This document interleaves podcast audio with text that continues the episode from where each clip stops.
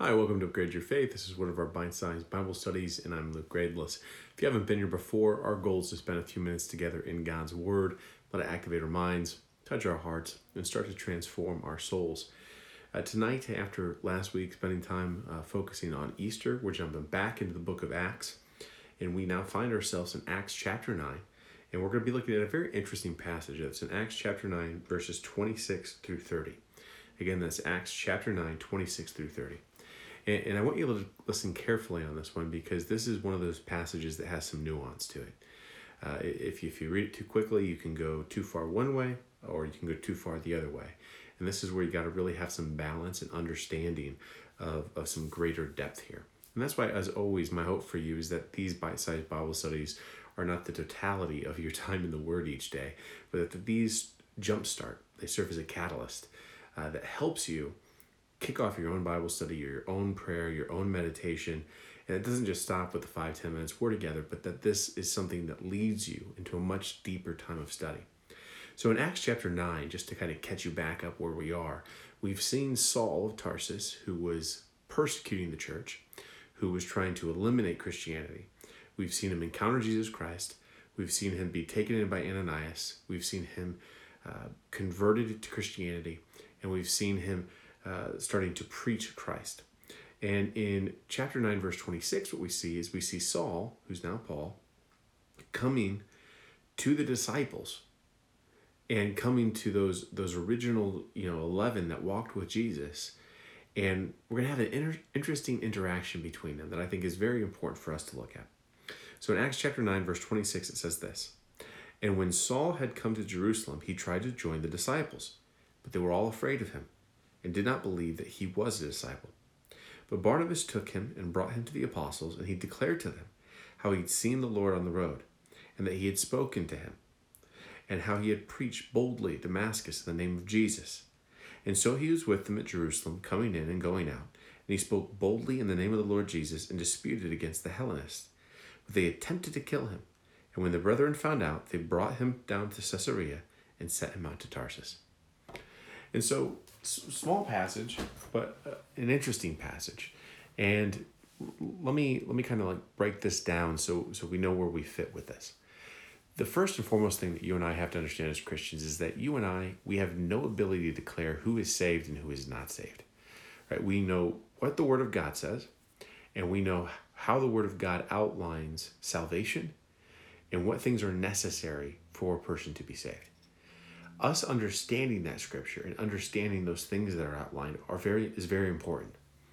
At the same time, what's very clear is just though because we know the path and we know the things that people are supposed to go to, you and I, we don't have the ability to declare saved or unsaved. That is not our game. That is not our ability. That is not where we fit in. That is something that God and God alone does. But what is interesting about this passage is is that there's still a level of discernment that Christians are supposed to have when it comes to the growth of a believer and where a believer sits in the family and whether or not they're exhibiting the proper behaviors. And so in, in, in this passage, what you see is Saul shows up and when he encounters the disciples and tells them, Hey, I'm one of you, their instant reaction is not, Oh, great, awesome, come on in their initial reaction is, whoa, hold up a second. Let's, let's talk about this. And for them, when you think about it, they're sitting here and they've watched somebody who they'd known about, who had lived a life that clearly wasn't aligned to Christianity, who clearly had behaved, acted, and promoted a way of life that was completely counter to the way of Jesus Christ. And now he shows up and goes, Yeah, I'm one of you guys. And their initial reaction is, well, well, wait a minute, let's talk about this. And I think this is an interesting thing. I think it's an interesting thing that you and I need to think about in our own lives for a few reasons. One, God warns us many places in the New Testament that we need to be careful of what we would sometimes call easy believism.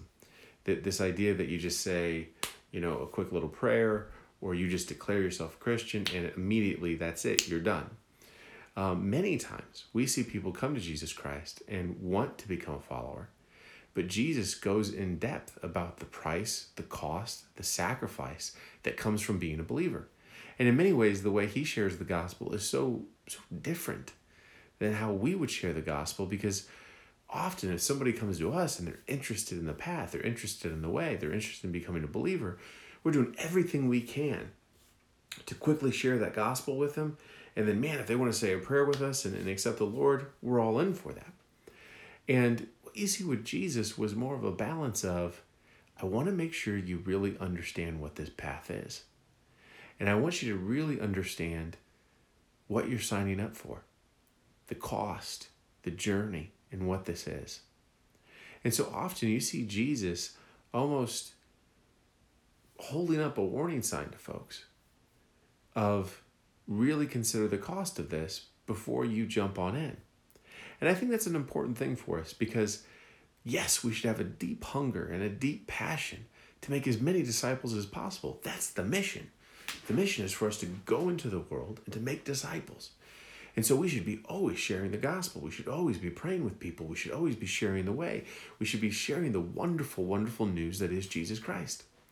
At the same time, I think there does need to be a due diligence that we make sure people truly understand who is Jesus.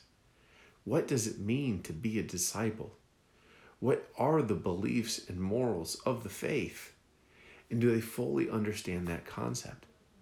In scripture, you'll see, you know, I think one of the, the scariest verses is when Jesus in Matthew says, There will be many on that final day that go, But Lord, Lord, didn't I do these things in your name? And he'll go to them and say, I never knew you.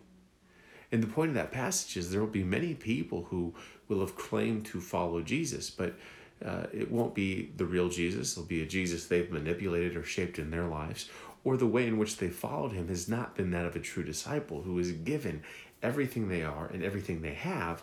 It'll be somebody who, you know, treated Jesus more like a consultant I like some of the stuff. I, I, I listen to some of the, the things you suggest, but you know, I don't give my whole life over. And so I think this is an interesting concept for us where we have to find the right balance of, yes, hunger, desire, and passion to bring as many people to Christ as possible, but also the discernment to truly look at a person's life and see if we see evidence of the fact that they truly understand the path they're on. Again, we, we can't declare whether someone is saved or not. But you see the disciples sitting here going, look, we've we've seen the way you live. And it doesn't align at all to the word of God. So so we're concerned. And it's not until you see Barnabas really going, no, no, guys, look, I've I've seen with my own eyes. I have seen the change. I have seen the way he's living, and it reflects what the Word of God stands for. It's not really until that moment that you see that there's some openness for the disciples to go, okay, well let's well let's move forward in this. And so I think, brothers and sisters, the thing I'm hoping you look at is one, we are never going to be perfect. We are always going to sin. We are always going to fall. We are always going to have mistakes in our lives. But a believer who has given their life over to Jesus Christ will have evidence of that in their lives. It won't mean they're perfect, but you will see that evidence. Throughout Scripture, we hear things about the Spirit of God that's put into us. We hear in 2 Timothy 1 7, God doesn't give us a spirit of fear, but a power, of love, and self discipline. Uh, in Galatians 5:22, we have the fruits of the Spirit. There'll be love, joy, peace, patience, kindness, goodness, faithfulness, gentleness, and self-control. And I think the thing we see happening here is well, the disciples weren't necessarily going to reject Paul. The question they needed to see before they really felt comfortable was do we see evidence that God is at work in your life? Do we see evidence that God is present with you? And I think that's something that all of us need to be looking for. Are we a reflection of Jesus Christ? Are we a reflection of His Spirit? I always kind of share the story with people, but at our house, uh, my wife planted multiple rose bushes in the front yard. And one of them is just big and beautiful and it has many blooms and it's just this gorgeous rose bush. And then the one next to it is is decent, you know, it's a decent rose bush. Um, you know, it's it's not as magnificent as the last one, but there's many blooms on it. And then there's this one little tiny one. This one little tiny one that just is struggling to produce anything. Maybe it will have one or two blooms on it. And so I think the thing that I find interesting about it is while these three are all very different from each other and their ability to produce and what the world sees, the reality is all of them are clearly rose bushes. All of them have blooms. All of them, by their fruit, display that they are rose bushes. And yes, one may be more magnificent than the other, but all of them are showing that fruit. And I think that's the same way we've got to look at our own lives. This isn't a comparison game where we sit down and go, Am I the most powerful? Am I the most loving? Am I mo- the most self disciplined? This isn't a place where I compare me to you and, and, and make sure I rack and stack above you. But it is a place where we should look at our lives and go, Do we see evidence of any of this fruit being present? And if you look at your life and go, There's no power, there's no love, there's no self discipline. If you look at your life and you go, there's no peace, no patience, no kindness, no goodness, no faithfulness, no gentleness, then that should cause us to pause.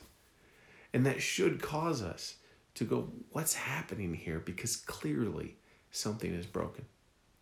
And so, brothers and sisters, my hope for you is, is, is that we become a people of discernment, always hopeful for the best, always out there promoting and sharing the gospel with others but also always looking for real growth, real truth, and real evidence that the Spirit is in is at work in our lives and in the lives of our brothers and sisters, so that we can encourage them, nurture them, and help them to truly experience the wonderfulness that is in the intimacy of a relationship with Jesus Christ. Thanks for spending a few minutes with us today. I hope you're staying safe. I hope you're staying healthy, and may God bless you greatly. We'll see you soon.